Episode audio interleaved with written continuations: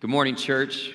Go ahead and grab your Bibles and turn to Genesis 22. We got a lot that we're going to try to cover this morning, and I look forward uh, to walking through this, this conversation and to address this particular subject matter this morning. I, I want to take some time here on the front end to continually remind you of just the greater context with which we're having this, this conversation. That really, all of last year, when we were navigating the crazy dynamics of a pandemic and cultural turmoil and all the different things that we were trying to process, that our answer as a church was let's just fix our eyes on Jesus.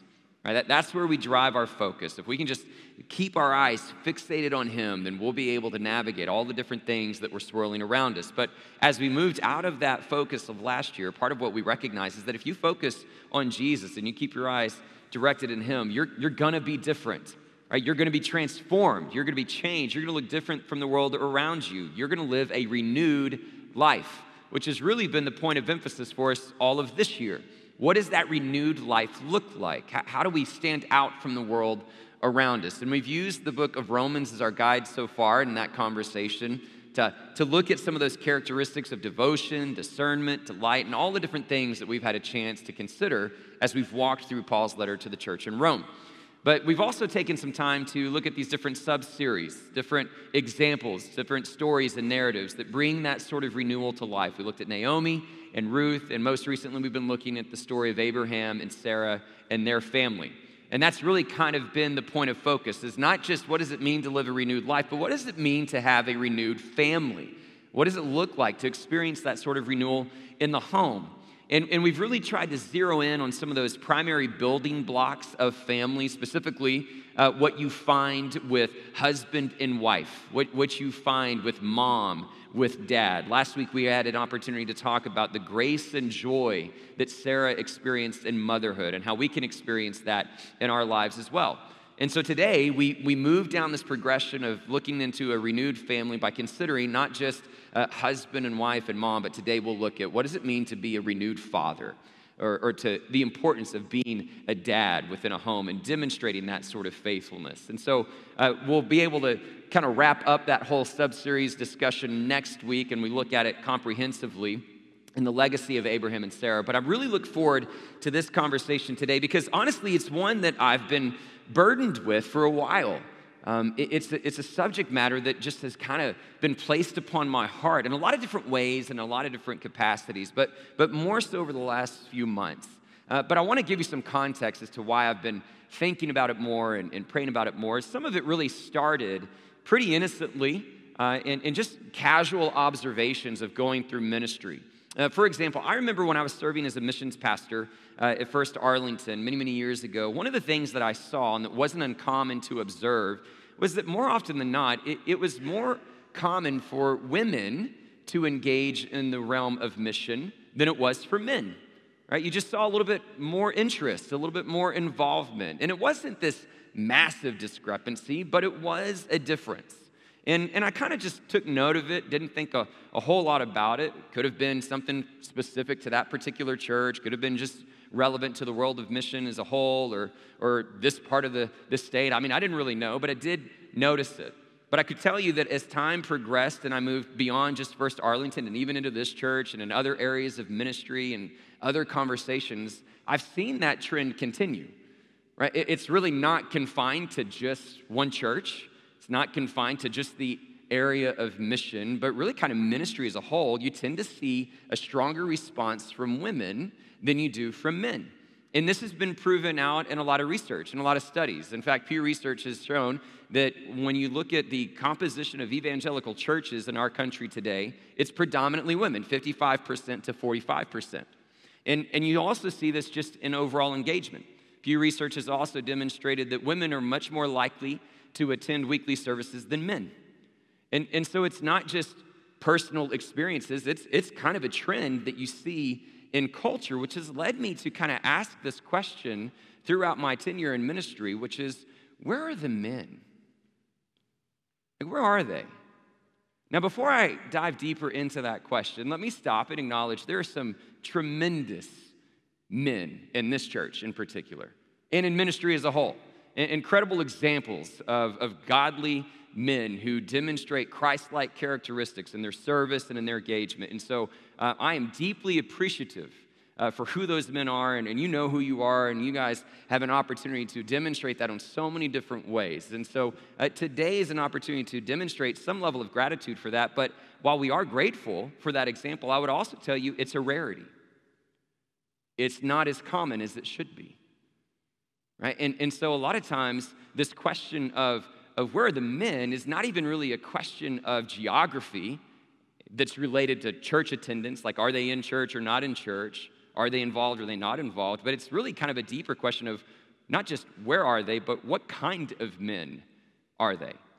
Right? That's really a, a, larger conversation that we're seeing not just happening within the world of church, but, but really society as a whole.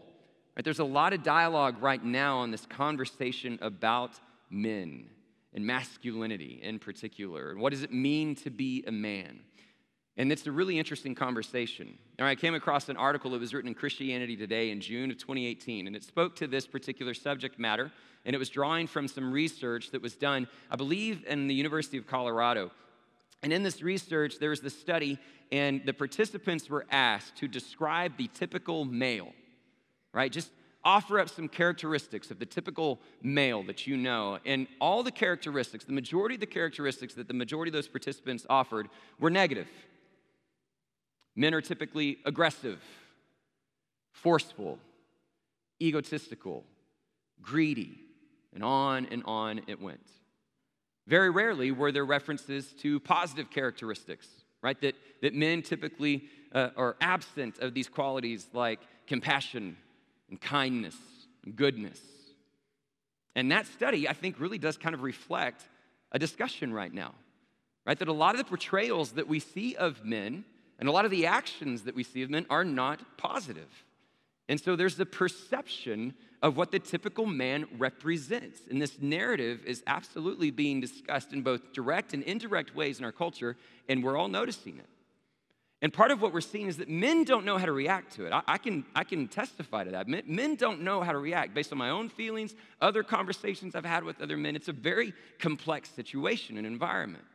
And a majority of men are reacting to it very negatively for a variety of different reasons, right? Because when you have these negative stereotypes and associations that are, are kind of uh, uh, brought alongside this image of the typical man, right, it creates an almost subconscious feeling of being less than or not being good enough or being the reason for all these problems right and so when you when you have that beginning to kind of take root in this uncertainty right? You begin to try to cope with it. And what a lot of these studies will point to is that most men bring in adolescent coping mechanisms. It's really interesting that that's a common assessment is that the way in which men often try to cope with this reality is in a very immature way right there, there's an adolescent coping mechanism that's at place and so that's one of the ingredients that's going on here and that's coupled with some other things that we're seeing which is this increased feeling of loneliness in our country and these problems of isolation. And if you look at any of those studies, those feelings of loneliness and isolation are especially pronounced in middle aged men. And, and so, another study in this Christianity Today article, this one out of New York University, referenced that when you combine these feelings of being less than enough with isolation, it tends to lead to male aggression. And so now you're creating this cycle, right? Right? These, these, these men have this narrative that's going on. They don't really know how to handle it, and so they try to fix it by pouring into their jobs, pouring into all these different things, these adolescent coping mechanisms. They don't work. They continue to feel shame. They can feel, continue to feel less than. They feel isolated, and eventually they just get angry, and you just perpetuate the cycle. How many pictures do we see of angry men in our society today? It's everywhere because they don't know how to deal with it. They don't know what, what they're doing. It just perpetuates this problem and it reinforces these negative stereotypes. And it's not just in the culture around us, we see it in churches. Numerous examples of men that abuse their power, that, that poorly treat the marginalized, right? We, we continually see this image reinforced. And so we need to ask ourselves the question not just where are the men, but what kind of man are you? And then we need to ask another question is why are you that kind of man? And part of what we're seeing is that the reason men go through life with these adolescent coping behaviors is because they had no one to teach them. Right? It goes back to one of these common denominators that we frequently reference fatherless homes. And even if there was a dad in the home, what kind of dad was he? And all the ways that that begins to contribute to these challenges. And so, one of the reasons I've been so interested in talking about this is not just because of those observations, but obviously because I'm a dad. And I'm in a season of life where I have been watching my oldest son literally begin to leave behind childhood and enter into the torrent of adolescence and everything that I know that is coming his way. And I feel this overwhelming weight of responsibility to lean into him, to show him what does it mean to be a man? And how do you do that? And what does that look like? So I've been thinking about it a whole lot, praying about it a whole lot. I came across a book uh, that really spoke to this, caught my attention because all of this was really on my heart. Is a book uh, called The Intentional Father, and it was specific for fathers raising sons to help them become the men that, that God has designed them to be. It was a really interesting book. It's written by Jon Tyson, uh, and, and I took a lot away from the book. I, I found it very helpful and, and, really interesting insights. I would also offer a disclaimer in case anybody goes out there to buy it. Uh, Jon Tyson is incredibly extreme in his methods. Uh, he, he's a little intense for me. I think you could probably dial it down a little bit, Jon, and, and come up with some similar solutions. But overall, it was still a really, really good book with a lot of helpful takeaways. But he speaks at the beginning part of his book to this issue of fatherless homes. And the reason it's so problematic, and he re- references all these different statistics, many of which we've talked about in other sermons before. Let me review a few of them with you. Here's one of the reasons this is so problematic not just because children don't know exactly how to turn into men or sons how to turn into men, but just the overall problem for sons and daughters that grow up in fatherless homes. Children without fathers are four, tor- four times more likely to live in poverty. They are more likely to suffer emotional and behavioral problems. They have higher levels of aggressive behavior than children born into married homes. They have two times the risk of infant mortality. They're twice as likely to be involved in early sexual activity, and they are more likely to go to prison. Only one in five prison inmates grew up with their father present. 80% of prison inmates had no father in their home. Right? So, fatherless homes is a massive issue, it's a massive problem. And, and so that's part of it, right? Young boys are trying to enter into manhood with no guide. And so all they really have are these, these adolescent coping behaviors, and culture gets a hold of them and wreaks havoc on them. And it creates all these problems, and they're dealing with it in a very immature way. Here's a quote from Tyson's book Young men, while attempting to self initiate their way into manhood, are actually carrying their adolescence into adulthood. We're surrounded by adult men who, in actuality, are nothing more than teenagers, still trying to find their way, hurting and abusing those around them, all while thinking it's some kind of amusing game. He references to so many different characteristics we see in our culture with, with men. Look at the rates of teen pregnancy, STDs, violence. Look at the number of young people engaged in self harm. Look at suicide rates. Look at the rape culture on college campuses, porn addiction epidemic, and on and on and on it goes. Because they need fathers. They need godly fathers. So the question is not just where are the men, it's where are the dads? And what kind of dad are you? Right? And so that's one of the questions I really want us to ask this morning. And it really does apply to all of us, if you think about it. Right? Maybe, maybe you are a father, and this, this message can immediately apply to where you are in life. Maybe your, your children are already out of the home, and it allows you to think back on how you were as a father, and maybe now how you can continue to be a father to your grown children or a spiritual father within the church. Maybe as, as a spouse, this helps you think about the sort of father you hope your husband needs to be or that you want to marry or will be someday. Maybe as a child, you can say, This is the sort of father I hope I have or can find or become. I mean, there are all these different ways that this applies to us. And so I don't know exactly where you are in this season of life, But I think we all need to recognize that if we can answer this question correctly, this is a very powerful and effective way for the church to engage in this conversation. Right? If the church can foster, cultivate, demonstrate, model what it means to be a loving father, a godly father, how drastically that changes not just the narrative, but life. And not just for children, but for society. This is a hugely important question. And so Tyson gives us a list to consider. What kind of dads are there?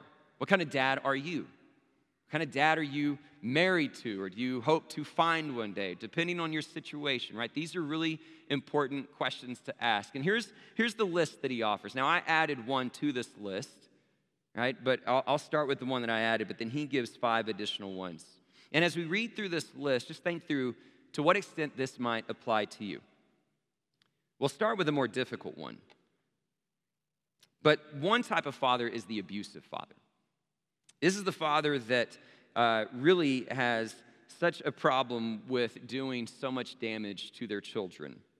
Takes out his frustration, his anger, his unhealthy habits on his family, and is arguably one of the most destructive forces on the planet.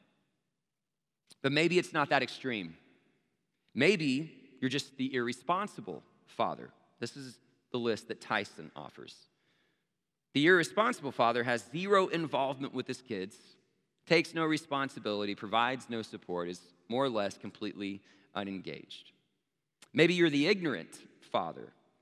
And by this, Tyson means you have no idea what you're really doing. You continually wreak havoc in the lives of your children without even realizing it. You don't know really what it means to be a father. You don't really try to learn how to improve. And because of all of this, you end up projecting your own brokenness onto the lives of your children. Then there's the inconsistent father. This father is torn by personal ambition. He has the capability of being better at this fathering thing, but instead prioritizes his own job, career, and hobbies. And these binges of selfishness are often followed by guilt and feeble attempts to fix everything but there's really no sense of security or identity passed down to his children.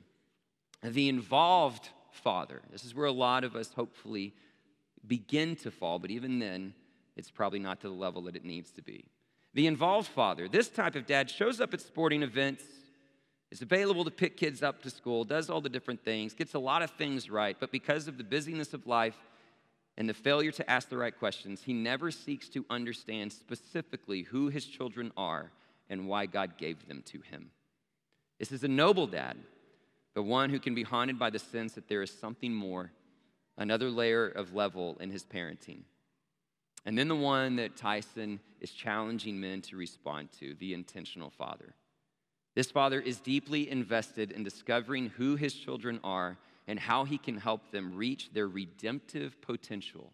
Let me add a little note to that. Notice that Tyson says their redemptive potential, not their athletic potential, or their academic potential, or their earning potential, their redemptive potential their redemptive potential. He seeks to understand the children God has given him and wants to form them into young persons who can fulfill their purpose. He sees parenting as a central call before God and does it with all of his might. This kind of father leaves multi generational blessing in the lives of his children. That's the sort of dad that we want to be. That's the sort of father that we should aspire to be as men or within your marriage that you should try to encourage and foster and support in the person that is in your home. That's the depiction of a renewed father. And that's really what we're going to try to unearth a little bit more intentionally by looking at the story of Abraham this morning. And part of what we'll see in Abraham's story are some of these characteristics of an intentional father, of a renewed father, and what that really looks like. And, and really, when we walk through all those characteristics, it's, it's a very simple message that is applicable to every single one of us. Whether you're a dad or a mom or a son or a daughter or a friend, whatever role you play, right? We all have something to learn from this challenge because ultimately, the renewed dad, the renewed father, the intentional father, however you want to describe it, points us back to Jesus. right, and demonstrates in every single way of his life what it means to know and believe that the Lord God has provided salvation. And that's what we're going to see with Abraham's testimony. So if you're in Genesis 22, we'll follow along in one of these most dramatic stories that you have in the Old Testament.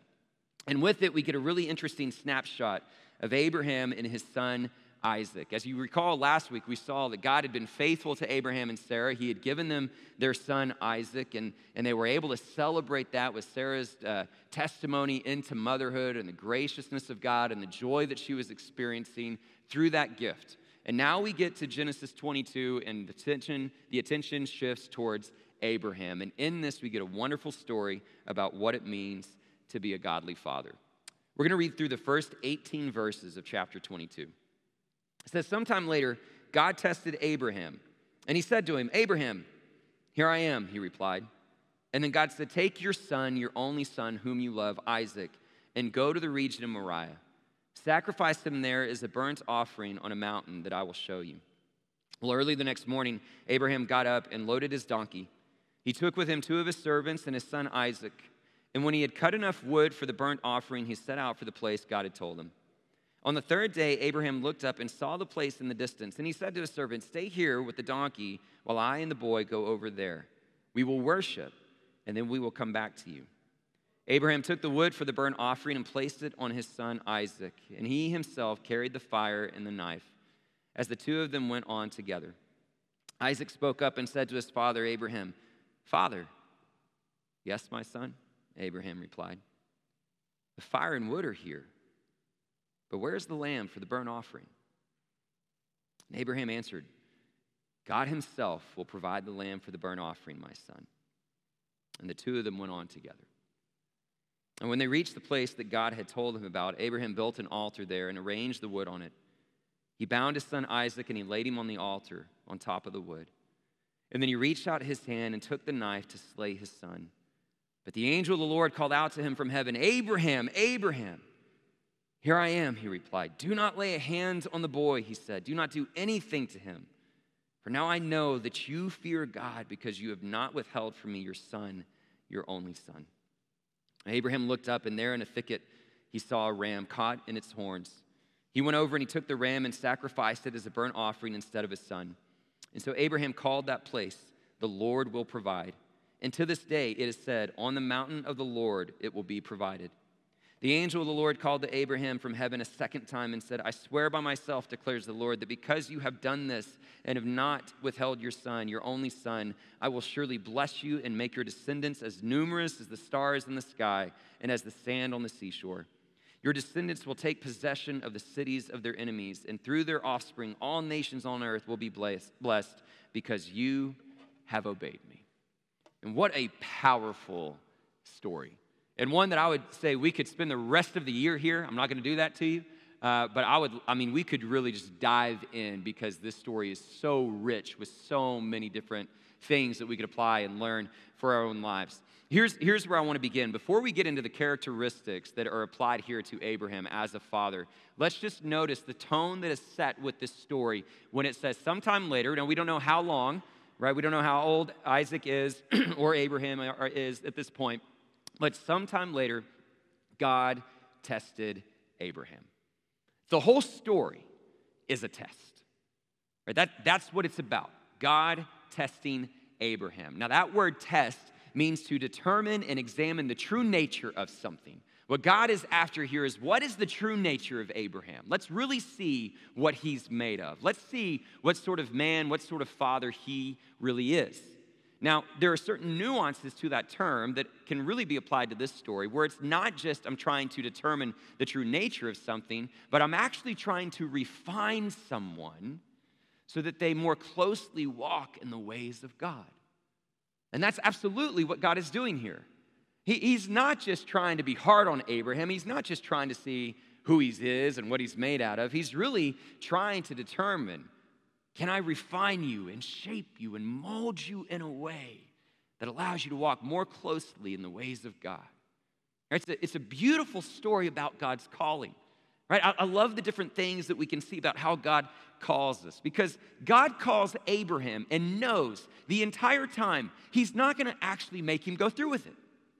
Right? He knows that's not what is going to actually happen, but he still tells him to do it. Right? And it's almost as if God says, I have all this stuff in store for you. I have all these things that I'm going to entrust to you, but I need to know that you're ready. And it's not till you go through this journey that you can be refined and shaped and molded. Then I see you walk through this journey that then I can be like, now you're ready. Now I can really prepare you for what's next, which should remind us the importance of the journey.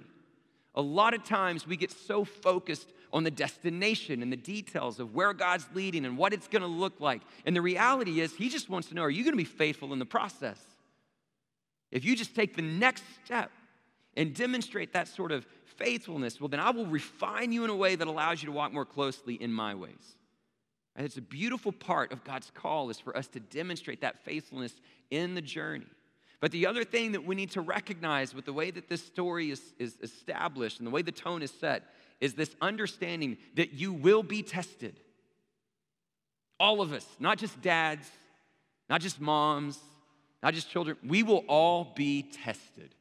That is a reality to life, right? And the challenge for us is that a lot of times when we go through those seasons of testing, right, we see them as punishment. We see it as unfair. We see it as unjust. We see it as a problem. We see it as a burden rather than an opportunity to be shaped and molded and refined by our Creator. And so, whatever season of testing that you're in, be willing to embrace that journey and recognize that it is an opportunity to be refined to walk more closely in the ways of God. Right? So, make no mistake, though, this is a test for Abraham, and that sets the tone. And so, what do we find out about Abraham? Well, again, all these characteristics can apply to any of us, but they are especially important for fathers. Right? The first thing that we see that I would point out to you uh, this morning is a relationship that Abraham has with God and a readiness that is built upon that relationship. Right? It's subtle, it, it's, it's almost uh, subliminal, right? It's just this little exchange where God calls out to Abraham, Abraham, and the response is, Here I am.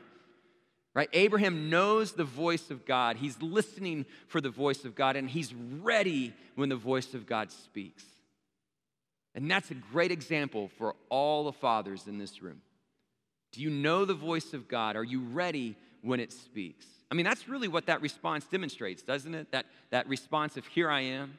I mean, I know for me, a lot of times when I'm at home and I am, I'm, I'm caught up with a chore or I'm tired and I'm just scrolling through, you know, a news feed on Twitter or whatever it is, and the next thing you know, you hear a voice in the other room from your child, from a spouse or something. And there are so many times where I'm like, you know, I'm just gonna pretend like I didn't hear that pretty tired right now, right? Or maybe I actually don't hear it because I'm so engrossed in whatever it is that I'm doing, right? We all know that. But it's when we stop acting that way and we respond with, Yes, here I am, that we're demonstrating to whoever's called to us, I'm here, I'm ready. That's what Abraham's doing, right? He's demonstrating readiness with that simple response. How many times, as fathers, do we ignore the voice of God?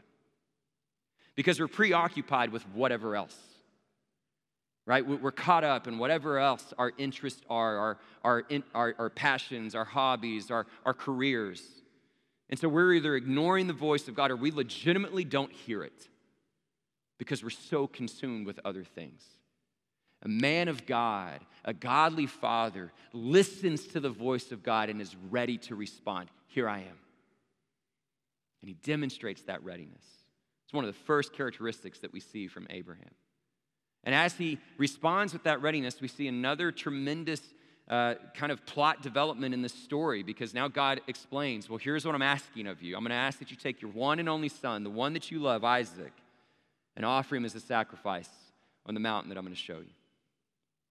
What an incredible request. One that honestly we can't relate to, no matter how hard we try. It's, it's, so, it's so foreign to us. It's very difficult for us to get our minds wrapped around this sort of request. But we need to remember that this is exactly one of the primary relationships that existed between humanity and God at this point in, in history, right? That, that sacrifice was always one of those fundamental expressions of worship. You, you can make an argument that that was actually seen even in the garden. With Adam and Eve, when, when an animal was killed to give them coverings for their, for their shame, right? That, that possibly there an animal was sacrificed is the first sacrifice that shows us the shedding of blood to cover shame. But even if it's not explicitly stated there, you can also see it with Cain and Abel. You see it referenced with, with Noah building altars. Like from the very beginning, one of the primary ways that we responded in relationship with God was with sacrifice. And that sacrifice was taking something precious to you, whether it was crops, whether it was animals, something of significant value, and offering it to the Lord. And so, what God has done here is He has demonstrated that sort of request by saying, Give me your most precious possession. Not a crop, not an animal, your son. How much do you love me? Is what God really wants to know. Right? And, and this is the request that comes to Abraham. And I would love to know how he initially responded. We don't know. It's not, it's not listed in there. Uh, we, we don't really know. I mean, did, did he did he argue with God? Was he angry? Did he try to barter with him? Did, did he weep? Did he wail? Did he tell Sarah? Did he keep it a secret? Right? Did he try to hide it from her? If he did tell her, how did she respond? Did she argue with him? Did they get in a fight? Did they weep together? Were they able to sleep at all that first night? We have no idea. Here's what we do know early the next morning, Abraham got up and obeyed. so, whatever his initial response was, it didn't take long for him to obey. There, there was no stalling, right? There, there was none of this, well, I think he said it. I'm going to wait for him to confirm it, right? Let's see if God sends me a dream or a burning bush or a flood or a whale. God's like, man, I've already done all those and they're not for you right? He doesn't try to kick the can down the road and say, well, let's, let's see if God really confirms this a little bit. There's no hesitation. He responds with an immediacy in his obedience early the next morning. And he doesn't make excuses. I love the methodical nature with which this story is told. Right? He gets up, he prepares all the supplies, he gets his servants, he gets his donkey. The one that really stands out to me, he cuts the firewood himself. I would have woken up and been like, sorry, God, there's no wood. Man, like, some point we'll get around to it. He was so determined, so focused, so committed, so obedient. And yet, I want us to really think about not just the immediacy of his obedience, but that this was courageous obedience. Right? I mean, he is being asked to sacrifice his son. Right? We know that that had to have feelings of tremendous anguish, uh, tremendous feelings of, of angst and sadness and grief, all these different things that were likely accompanying Abraham, and yet he still went through it. He still was willing to take it on. He was still willing to offer that level of devotion to his God, demonstrating that I love God, yes, even more than family, even more than my most precious possession, and how significant of a statement that really was right? And you see, you see him offer that, and you think about the extent of his devotion to demonstrate that and how incredible it was, and you have to ask yourself, why? Why is he willing to do that? And part of what we see is that he references it later when he says, Well, I'm going to take the boy and go worship. And the reason is, because he sees this as worship. He understands the worth of his creator, that it is greater than anything else that he could possess. And that, that creator deserves to be worshiped. And therein lies one of the problems that we see with, with fathers that don't live into this, this calling of renewal and this calling of godliness. Is that a lot of times what you see modeled in the home nowadays is half hearted worship from a father, infrequent worship, hard to come to Sunday worship. Abraham is all in because he knows the worth of his creator. And he's going to model that this is not just obedience, this is courageous obedience. Because all of us can stop and really think about what that looks like when we apply it to our own lives. And it is hard to live a life that demonstrates I love God more than anything else. It's hard to live a life to show that I love God more than I love my job, more than I love money, more than I love my family. That's real courage. And that's exactly what Abraham emulated courageous obedience. Now, the other thing that goes along with this readiness and this courageous obedience, the other thing that has always stood out to me about this story is where it takes place. God sends Abraham to the region of Moriah. And what you notice later is that it took three days to get there. And that's always stood out to me because it's not like God said to Abraham, hey, just go out back, right? Just, just go out to the back of the house and, and build an altar there. He sends him on a journey, a long journey, a journey that requires preparing uh, materials and equipment and goods, and, and then it takes three days to get there.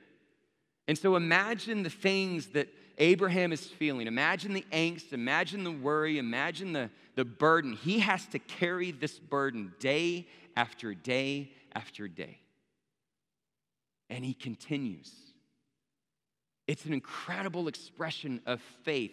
And specifically, what I would accentuate is that it's sustained faith. That's another great characteristic of a godly man and a godly father. They demonstrate a sustained faith that can walk through those difficult burdens that you have to carry. Sometimes it's easy to be faithful in a moment, right? Sometimes almost instinctively, well, yeah, I reacted the right way in that one moment. It was momentary, it was fleeting, it was temporary, and I got it right. Whew. But what about those journeys that take time?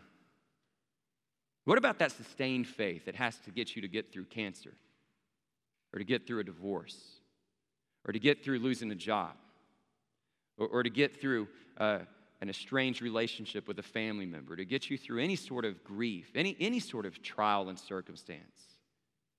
That's sustained faith. Sometimes those are the journeys that God sends us on. I'm not looking for you just to be faithful for a moment. Can you sustain it? Can you continue? See, See, nobody is going to expect a father to be perfect. Dads are going to falter, they're going to make mistakes.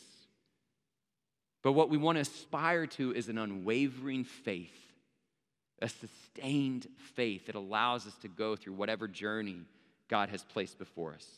And to carry those burdens, always knowing that we can continue to demonstrate that we choose Him above all else. Which is really where this, this conversation takes a turn, right? Part of what's so compelling about it is that we don't really know what Abraham is thinking, right? We, we don't know how he's processing all of this. All we can do is put ourselves in the story and imagine what it must have felt like. And I think it's only natural to assume that this was incredibly difficult for him to even begin to consider having to sacrifice his son. But we don't know. Silence through the whole journey until finally that silence is broken by his son Isaac. And it's broken in such a profound way because it reminds us of the significance of what's taking place. Isaac says, Father. And Abraham says, Yes, my son. And just that brief exchange tugs at my heart again. This is about a father and a son. And we're reminded of that relationship. And Isaac is starting to put it together. Father, we see, we see the wood, we have all these other things, but where's the lamb? And that's the chilling question that Abraham has probably been fearing the whole time. And so now we see exactly how Abram has been processing this by the answer that he offers Isaac. He says, The Lord will provide. What a beautiful response. And I don't think it negates or takes away the fact that he was absolutely anguished and, and overwhelmed and burdened with the reality of this request and the reality of having to go and, and engage in this sort of sacrifice of his one and only son. But I do think it also gives us a glimpse, right? It gives us an insight to how he has processed it. And this is a different sort of Abraham. This is not the same Abraham that is going to, going to uh, tell the Egyptians, no, my wife is actually my sister. This isn't the same sort of Abraham that's going to acquiesce his wife's request to sleep with her servant. This isn't the same sort of Abraham that's going to laugh when he hears that God's going to provide him a son. This is now a renewed Abraham with an incredible confidence in the Lord. Is he worried? Is he anguished? Absolutely. But he is confident the Lord will provide. And because he is confident, He's using this moment to teach his son. he brings him into the lesson, really. Don't worry, son. The Lord will provide. And he trusts him. Right? He's, he's using this as an opportunity to recognize my, my son has to see and know that God provides for his people. And he demonstrates that unwavering confidence. And if we ever wonder to the extent to which Abraham actually believed this, then just turn to Hebrews 11, where it's described that what Abraham had done in this moment, it has reasoned in his mind that God would even bring Isaac back from the dead. So if we're wondering, would he go through with it? The answer is yes.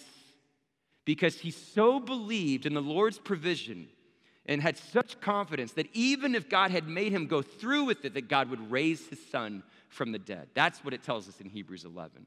That's the sort of confidence that Abraham is demonstrating here. So look at these characteristics that Abraham provides for us, that all men, all dads, and really all of us should aspire to. A readiness built upon the relationship with God, a courageous obedience, a sustained faith, and a confidence in the Lord's provision. It's a remarkable expression of what it means to be a godly father. And Lord knows we need more of. But what really begins to bring this story to such a beautiful conclusion, where I want us to kind of end our time, is to then see how God remains faithful and does indeed provide.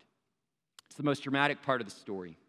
Right now that we see how Abraham is processing it all, now it's the moment of truth. The altar is built, the wood is arranged, and he binds his son. I've often wondered what this part looked like. How do you see it unfolding? You ever thought about that?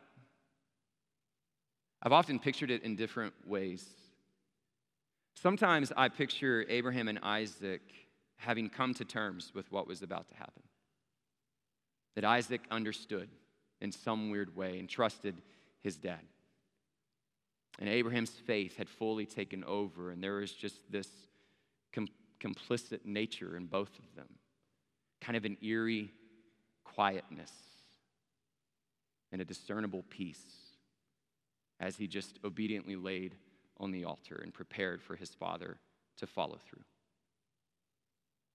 And then sometimes I picture the other extreme chaos, right? Like Isaac fighting back against his dad eyes filled with tears, saying, Dad, what are you doing? Don't do this. You can't do this to me. And Abraham struggling, fighting back tears as well, saying, I'm sorry, son, I have to, as he forcibly binds his son and throws him on the wood.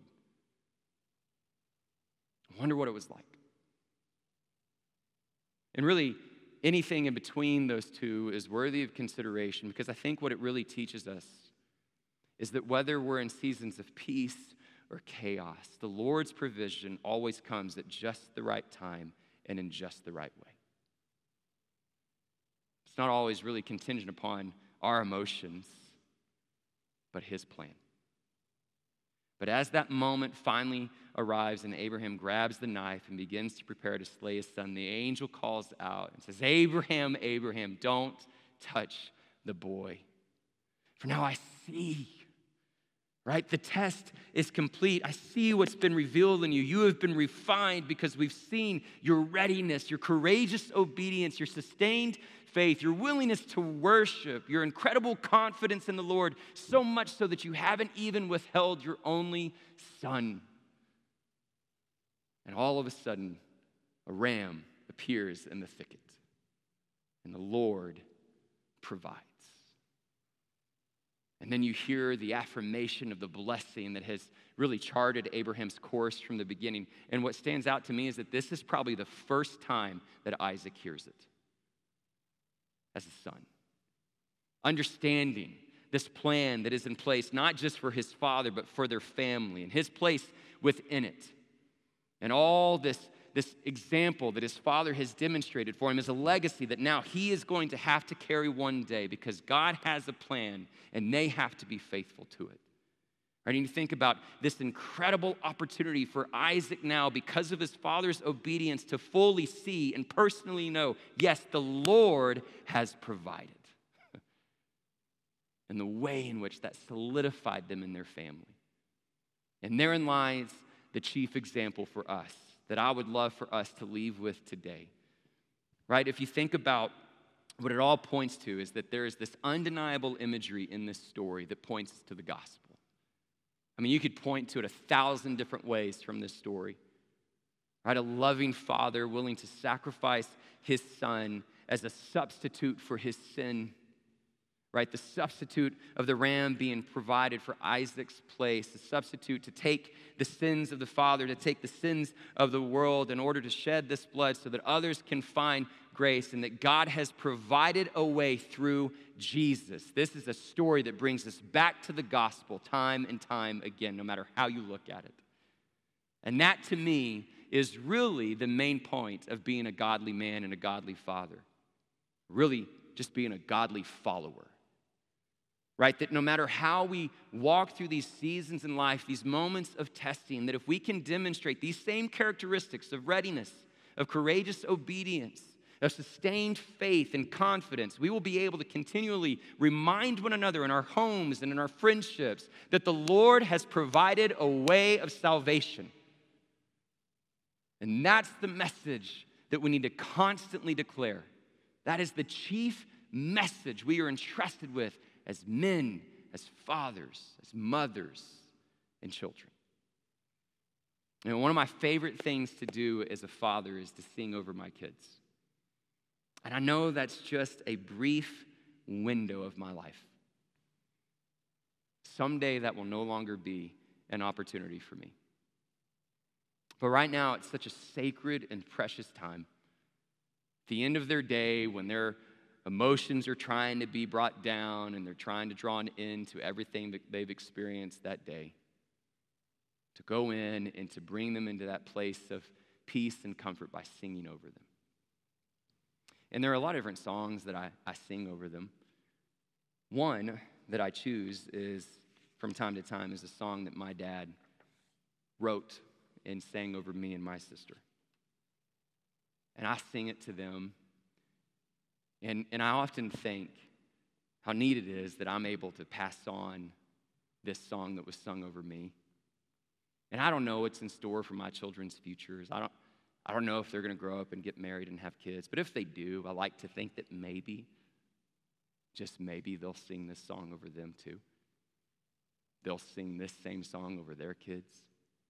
And it really will pass from one generation to the next. How powerful that is.